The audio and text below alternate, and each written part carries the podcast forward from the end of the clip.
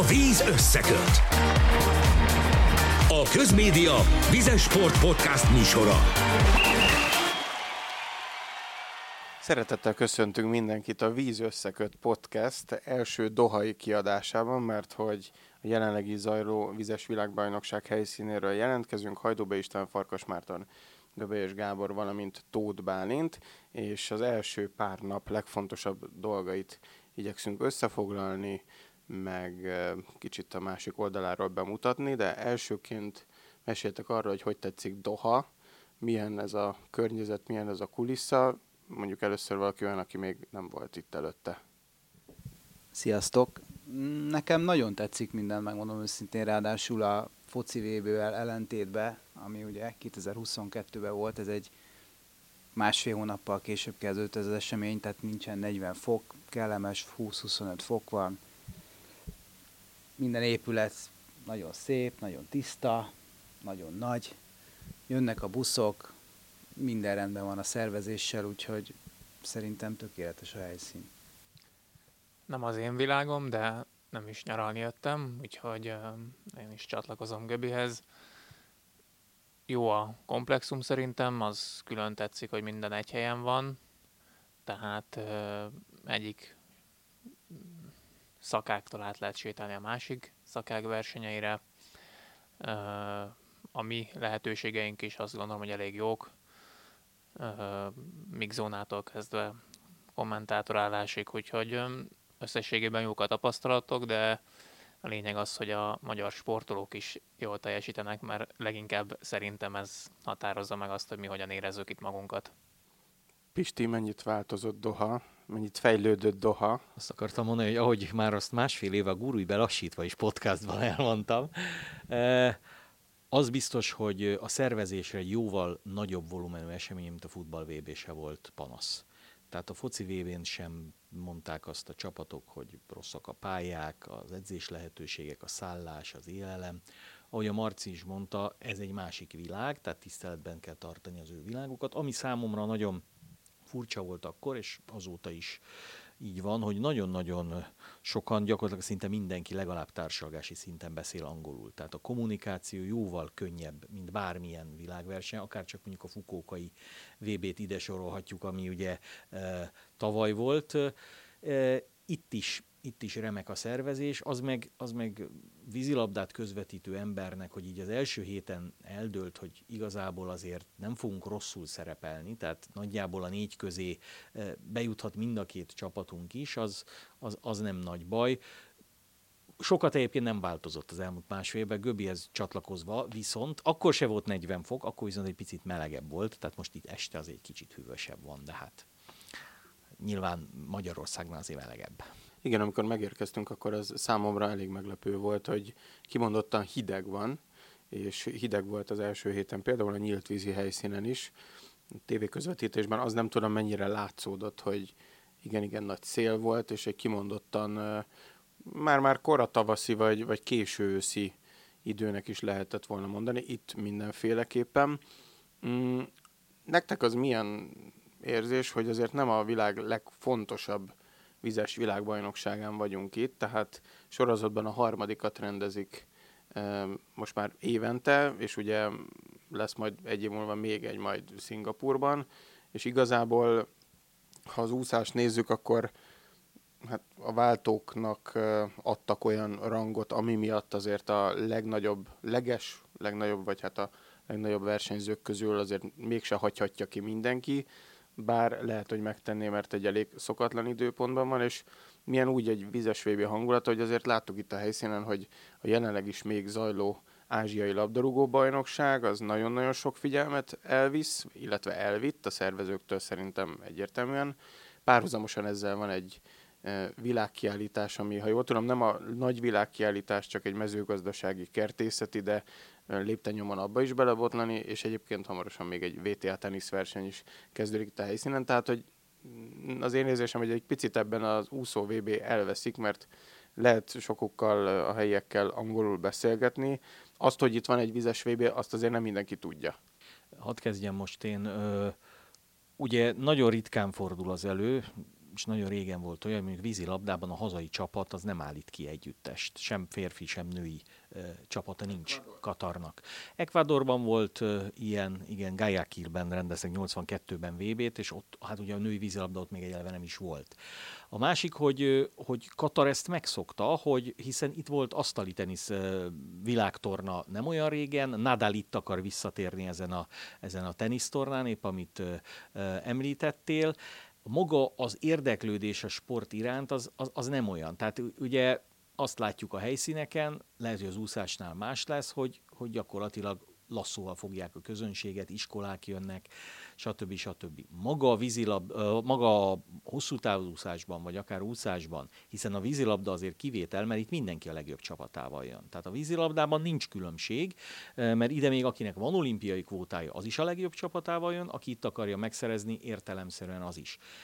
Ez most érdekes szerintem, hogy az úszásban mi van, mert 5 év, 10 év múlva nem lesz a Rasovski Kristóf neve mögött egy csillag, hogy te azt a VB-t nyerted meg, ami a világ számára esetleg nem volt annyira fontos. Tehát én azt gondolom, hogy aki, aki itt van, ez egy, ez egy ugyanolyan értékű világbajnoki cím, legfeljebb azoknak, akik itt van, és ez az úszásra majd még inkább igaz lesz, könnyebb azt megszerezni. Vagy mondjuk műugrásban, ahol a kínaiak csak az olimpiai számokban indulnak, olyan ö, ö, sportolók is nyerhettek, akik egyébként normál körülmények között nem lehetnének, vagy nem lehettek volna a világ bajnokai. Annyit ezzel hozzátennék, tehát hogy a, szerintem a, ez a Rassúnak a saját szerénysége volt, amikor ő elmondta azt, hogy az ellenfeleim azért nem voltak annyira jók, mert mert azért ő is így jött ide, hogy a, talán az utolsó interjú, ami vele készült, akkor elmondta, hogy hát messze nem erre a versenyre helyezi ki a csúcsformáját, és azért három emberen kívül itt olimpiai kvótája még ugye senkinek nem volt nyílt vízi úszásba, tehát az, hogy nem vették komolyan, vagy nem voltak annyira felkészülve, ez szerintem így összességében nem igaz, hanem egyszerűen az jött ki, hogy a Rassó elképesztő formában volt a, a többiekhez képest, és én azt gondolom, hogy tehát ez nála még mindig nem a top forma. Hát ha már egy ilyen kaotikus versenynaptár alakult ki, azt azért legalább úgy intézték, hogy például vízilabdában ennek a világbajnokságnak igenis nagy tétje van, mert férfiaknál négy, a nőknél két kvótát osztanak ki, nincsen külön kvalifikációs torna, ez kvázi a kvalifikációs torna, és így szinte mindenkit érdekeltettek abban, hogy ez egy jó torna legyen, és hát ugye nekünk, magyaroknak meg ez aztán még izgalmas is, mert a női csapatnak nincsen kvótája és a női csapatnak. Azért a jövő hét az érdekes lesz, ott három csapat van két helyre, bár biztató volt, amit láttunk az Ausztrál meccsen a lányoktól, Kanada sem tűnt gyengének, az olaszok sem, úgyhogy még azért nem egy eldöntött vagy lefutott kérdés. Hát akkor maradjunk a vízilabdánál. Lesz kvótája a női válogatottnak?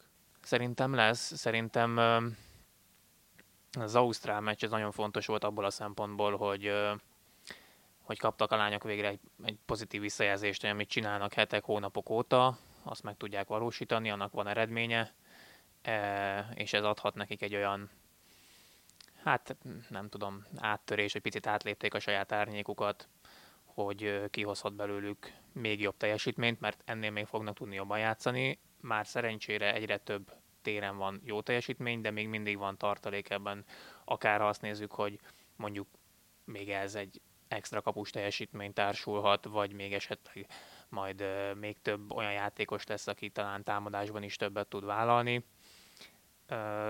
Szerintem bíztató, de, de azért, ha ne adj Isten egy kiki meccset kell játszani a kvótáért, az egy olyan, olyan egyedi mérkőzés lesz, amit így nyilván nehéz modellezni. Noha ennek a csapatnak a nagy része három év egy ilyen mérkőzésen jutott ki egyébként a Tokiói olimpiára. Én a Fukuokai VB óta kitartok amellett, hogy biztosan lesz kvótánk. Kemény Dénes is ezt mondta néhány nappal ezelőtt, és nem változtatok ezen a véleményemen. Abban reménykedek, hogyha a lányok esetleg a negyed döntőbe kikapnának Hollandiától, amilyen címvédő és az Európa bajnok, tehát papírforma alapján ez megtörténhet, az akkor se jelentsen egy olyan törést, hogy, hogy esetleg ezért a kvótája zajló meccsen ez rámehet. Szerintem meg lesz a kvóta.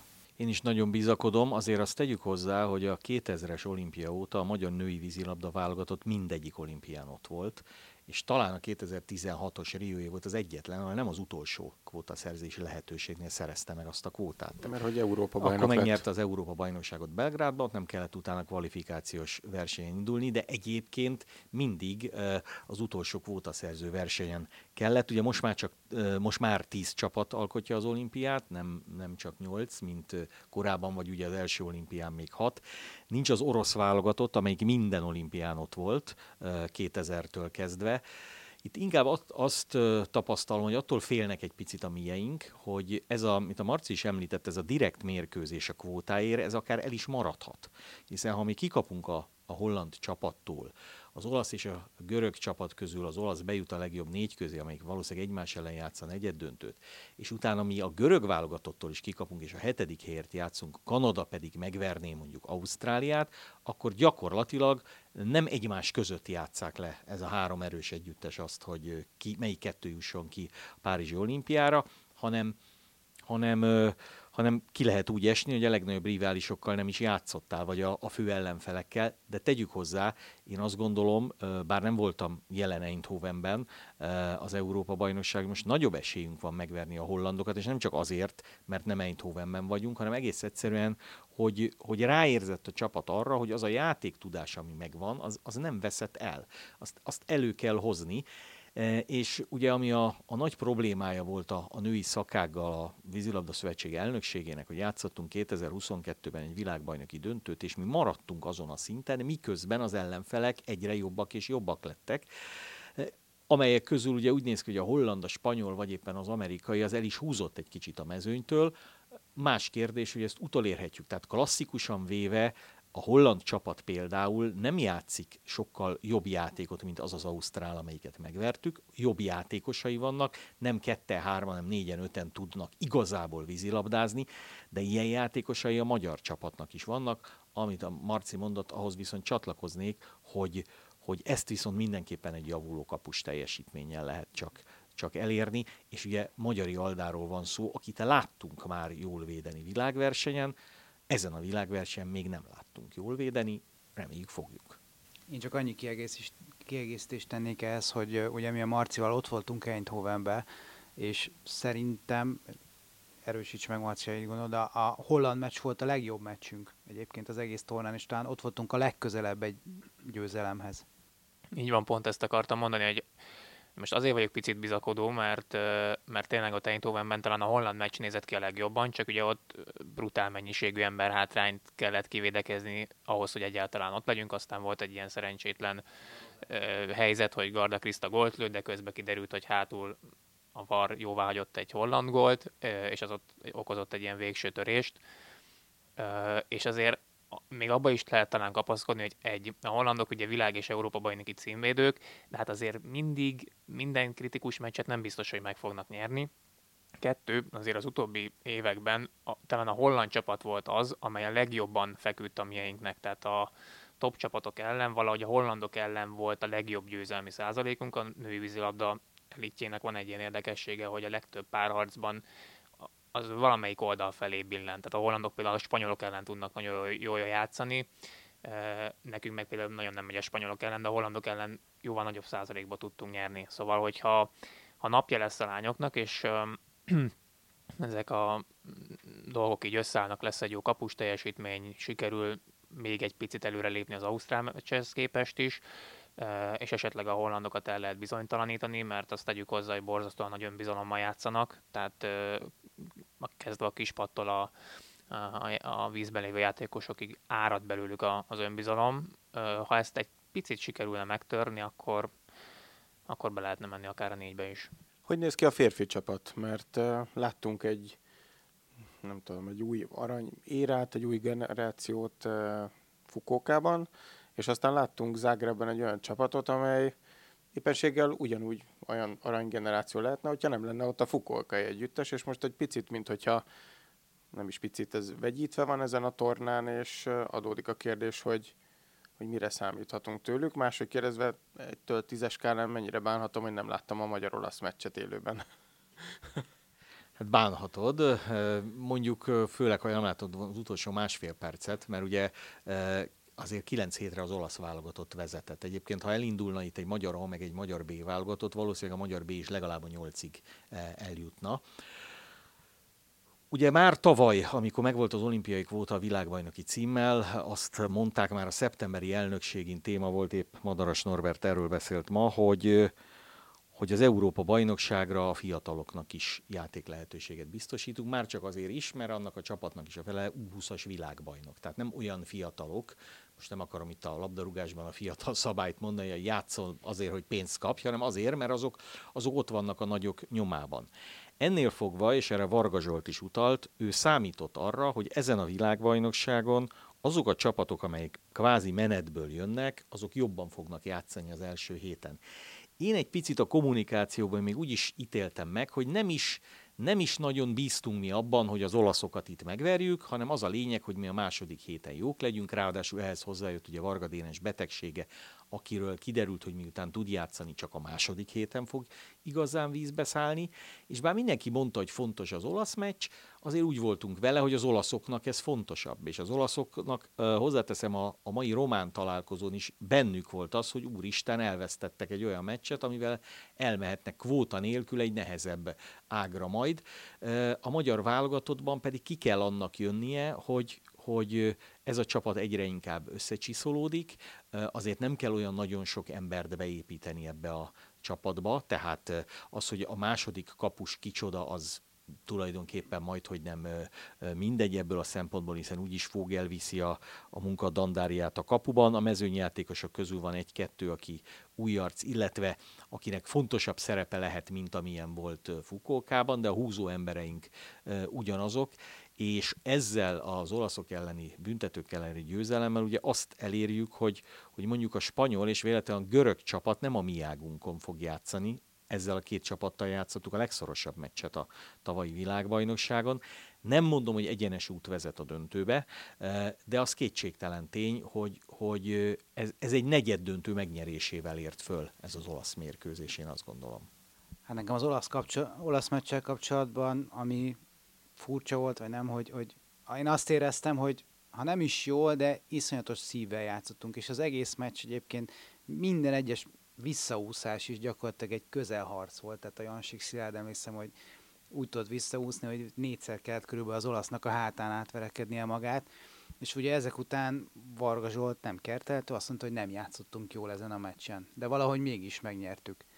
És, és Fukókába az aranyig úgy jutottunk el, hogy, hogy mindenkiben azért lehetett érezni a feszültséget, de most mondok egy példát, Vámos Márton óriási mosolya közlekedik a mixzónában, mindenkivel nagyon kedves, és, és felszabadult az egész csapat. És az, hogy ebből kijött ez a győzelem, szerintem egy óriási dolog. És hát ha Pisti azt mondja, hogy ha nem is egyenes út a, a négybe, de hát egy nagyon, ki, nagyon kis sima út lehet ez oda. Hát én nagyon kíváncsian várom, hogy milyen lesz az, amikor majd jól játszik ez a csapat. Amikor Varga Zsolt is azt mondja, hogy na ez a tudásunk legjava volt, vagy ahhoz nagyon közel. Hát borzasztó nagy fegyvertény, hogy ez az olasz meccs meg lett, nagyon nem mindegy azért, hogy, hogy ott elsők vagy másodikak lettünk volna ebben a csoportban. Ugye ma nem játszott az említett Vámos Márton, aki, aki félelmetes mezőnymunkát végzett az olasz meccsen, tehát az, az nagyon jó volt nézni, kulcs momentumban szerzett labdát. Jansik Szilárd is pihenhetett ma, tehát ők ráadásul nem is az ők kettővel kevesebb meccset fognak játszani, mint mondjuk a legnagyobb vetétársak egyes húzó emberei, de azért az is nagyon szimpatikus volt, hogy a srácok elmondták, hogy most, most abszolút a földön kell lenni, még nem, még nem tartott a játék, most dolgozni kell azon, hogy aztán kijöjjön, és biztos vagyok benne, hogy a csúcsforma az, az, az jól lesz időzítve, és az utolsó két mérkőzésen tegyük fel, hogy bemegyünk a legjobb négybe, az utolsó két mérkőzésen abból nagyon sokat profitálhat majd a csapat, hogy, hogy az alapjátékosok, a kezdősorunk az gyakorlatilag másfél hónapot alapozott ö, arra, hogy itt február második hetében vagy harmadik hetében ö, a lehető legjobb teljesítményben tudjon szerepelni. Nincsen bennük annyi mérkőzés, készültek erre, úgyhogy én nagyon bizakodó vagyok, de nem szabad abba a hibába se esni, hogy, hogy már a döntőben látjuk magunkat mondjuk, és már, már a címvédést vizionáljuk. Mm, hát ezzel a félmondattal lehet, hogy azért elkezdted. Mm, van egy másik olyan fiatalember itt Dohában, aki Vámos Márton mellett szerintem elég nagy mosolyal járt, jár és járhat majd itt a következő napokban, és ezzel egy kicsit másik szakirányra átváltanék. Ő Rasovski Kristóf, mert megnyerte az olimpiai számot az olimpiát megelőző világbajnokságon, 10 km győztese lett, a váltót pedig, hát nyugodtan mondhatom így, behozta bronzéremre, ami önmagában is egy óriási bravúr, és rajta kívül pedig Betlem Dávid, valamint Fábián Bettina egyaránt olimpiai kvótát szerzett a párizsi nyíltvízi versenyekre, szóval a nyíltvízi szakág az elég-elég jól muzsikált, és ha még olyan személyes dolgokat is hozzáveszünk, hogy például egy generációváltás is van, hiszen Olasz Anna utoljára úszott világbajnokságon, Szincsák Mira először, ugye junior világbajnokként, és uh, hazavisz egy bronzérmet, meg egy uh, plüss állatot, amit a dobogósoknak osztanak, szóval, hogy, hogy nagyon szépen és uh, kiegyensúlyozottan teljesített ez a csapat.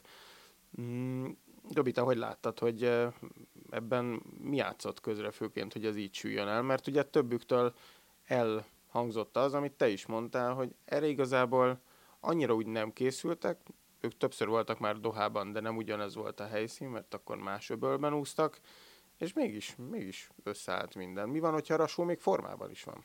Hát jó kérdés, tehát hogy azért a Rasótól, sőt már azt kell, hogy mondjam, az egész nyíltvízi szakáktól már megszoktuk az ilyen szereplést. Tehát ugye Fukuokában is volt 10 kilométeren volt egy ezüstérem, és volt egy ezüstérem a váltóban is. Ugye most az ezüstből arany lett Rasó által, a váltó az meg bronz lett. A Kristóf elképesztő, tehát ha jól emlékszem, akkor a 2016 óta követjük őt a világeseményeken, és nem nagyon tudok felidézni simább győzelmet egyébként, mint amit most 10 kilométeren aratott. Tehát az első perctől kezdve ott volt az élmezőnybe, és a végén, talán az utolsó 800 méteren meg egyértelmű volt, hogy ő fog nyerni. Én, hogy mi lehet az oka ennek, szerintem az, hogy ők a medencében is egyre jobb időket úszik, az biztos vagyok benne, hogy sokat számít. Ugye Fukuokában az egyéni csúcsaiból óriási időket faragott le. Most ugye ebben a vízben nem tudom, hogy ez mennyire jött ki, mert ő is elmondta, hogy ugye itt tökéletes volt neki minden feltétel, tehát hullámzott, kicsit hideg is volt, fújt a szél, nem volt meleg, de, de szerintem abba, hogy ő ennyit készül most már medencébe is, és ugye látjuk őt majd, és Betlehem Dávidot is a második héten a medencébe, szerintem nagyon-nagyon sokat számít. Én most kérdeznélek titeket, hogy uh, ti hogy érzitek, vagy, vagy mit láttok, ezért Kristófot közelebbről ismeritek, mint mondjuk mi Pistivel, hogy uh, neki ez a világbajnoki cím, ez, ez mennyit jelenthet abból a szempontból, hogy az elmúlt években is ott volt a világ élmezőnyében, de mondjuk olimpiai ezüstérmet nyert, VB ezüstérmet nyert, és ugye ezt a 10 kilométert még nem tudta megnyerni, más távról van már világbajnoki aranya, de hogy, hogy az, hogy így tudott bejelentkezni az olimpiára, az, az mekkora bónusz, mert amennyire én követem ezt a 10 kilométert, úgy mindig van egy-egy ilyen olyan úszó, akit meg akarnak venni a többiek, a Veldbrock, vagy korábban a Vertman. Mennyire lehet most ez Kristóf? Tehát ez ilyen szempontból nézve ez a sikernek milyen súlya lehet? Ezt ugye Kristóf maga is elmondta a verseny végén, hogy ugye mostantól rákerül a céltábla, úgymond, viszont azt ő is tudja, és el is mondta, hogy a Párizsi olimpián, vagy bármelyik versenyen nagyjából van ugyanaz az öt kötőjel nyolc úszó, aki ott elmegy a mezőny ellen, és akkor majd valaki nyer a végén. Ugye ez lehet az olasz, lehet a német, ugye a franciák 5 kilométeren kettős győzelmet arattak, tehát a Kristóf teljesen tisztában van azzal, hogy ugyan most ő a világbajnok, de olyan szoros a mezőny, hogy bármi lehet. Kibővítem, mert ugye úgy van szerencsére, hogy két magyar, két német, két olasz, két francia, és akkor még bejön egy ausztrál, vagy egy görög, vagy még esetleg egy outsider, tehát az olimpián én azt gondolom lesznek tizen, akik eldöntik egymás között az érem sorsát, ebből kettő magyar. Szerintem ez valami hihetetlen szituáció, és két olyan magyar, akinek két különböző habitusa, két különböző stílusa, két különböző testfelépítése és két különböző gondolkodásmódja van, és ez azért nem mond egymásnak ellen, tehát még össze is tudnak dolgozni. Most nagyon előre mentem augusztus nem is tudom hányadikára a Szajna folyóba. Egyébként Szokolai László, a Rasóék edzője azt mondta, hogy ha van víz, ami a Rasónak nagyon kedvezhet, az pont az a Szajna vize, amiben az egyik irányba folyás irányal megegyezően úsznak, a cél felé meg szembe, és ott pont, az, az pedig pont azoknak kedvez, akik ilyen robosztusabbak, mint például Rasovski Kristóf. De hogy a kérdésedre is válaszoljak, gondolj bele abba, hogy mit jelentett egy aranyérem úgy, hogy eddig az olimpiai távon volt egy EB ezüstöd, egy VB ezüstöd és egy olimpiai ezüstöd, és ebből csináltál egy aranyat az olimpia évében. Tehát, hogy átlépte, azt nem mondom, hogy árnyékát, mert nála ez nem árnyék, mert szerintem az ő eredményei azok egy, pont egy ilyen sportágban ezek mind a három, amit felsoroltam, ezüst egy aranyjal ér fel kb. és hála jögnek ő is így fogja föl. De az, hogy tudott egyet előrelépni, az, az valami hihetetlen bravúr, és amit a Göbi mondott, hogy az eredményei javulásában az nagyon-nagyon sokat számít, hogy medencében is, hát eddig is készült, csak hogy medencében a versenyeken is szignifikánsabban jelen van, markánsabban ott van a döntőben, ugye Fukókában VB 6 lett 1500 méteren, ami talán a legközelebb a nyílt vízhez. Ezek olyan apró lépések, amiket, hogyha azzal vegyítünk, hogy ő még nyílt vízen, a nagy hullámokban, a szélben, a folyóban is jó, Hát ez egy olyan kombináció, ami, ami nagyon-nagyon nagyon szép eredmény lehet Párizsra, és mind a mellett ha van magyar sportoló, pláne vizes sportágban, aki fejben is nagyon ott van, azt hát Kristófnak hívják, Rasovszki Kristófnak. Annyit hadd tegyek hozzá, abszolút kívülállóként, hogy egyre több magyar sportolóna lehet látni, és Rasovszki is ezek közé tartozik, hogy a teher nem agyon nyomja őket, hanem, hanem élvezik, hogy ez megvan. Tehát Rasovszkinak minden mozdulata az úszásában. Ugye hát ti jobban tudjátok, ez a nyílt vízi úszás azért nem olyan, hogy akarok egyenesen menni, akkor egyenesen megyek, mert vagy ki kell kerülnöm a többieket, és többet úszom, vagy háromszor fejbe vernek, és lehet, hogy ott maradok. De, de egész egyszerűen ezzel a világbajnoksággal pontosan tudta, hogy, hogy, hogy ha majd a szajnába beugranak a nyíltvízi úszás olimpiai mezőnyében, mindenki azt fogja nézni, hogy ő hol van. És ő mit csinál, eh, hogy ő milyen formában van, és őt akarják meggátolni. Ebben nyilván segíthet a másik magyar, ugye Betlem Dávid, akinek nyilvánvalóan egy, egy éremszerzése Párizsban azért nem jelentene döbbenetes meglepetést, de, de még egyszer mondom, ugye, és a másik Kristófot is ide sorolva, akiről beszéltél, Milákot pár évvel ezelőtt, vagy éppen, eh, vagy éppen Szoboszlai Dominikat. Egyáltalán nem beszéltem Milák Kristófról. Én viszont igen, én viszont igen, ha már Kristófoknál van szó. Tehát nagyon-nagyon sok olyan sportolónk van, aki egész egyszerűen nem tehet, akiről azt tudod képzelni, hogy az, hogy esélyes, az nem agyon fogja őt nyomni, hanem ő ezt tudomásul veszi, és eznek minden ódiumával, akár az edzésen, akár a civil életben, akár a legfontosabb dolog ez persze a versenyen, együtt él, és ezt inkább élvezi, semmint nyögi.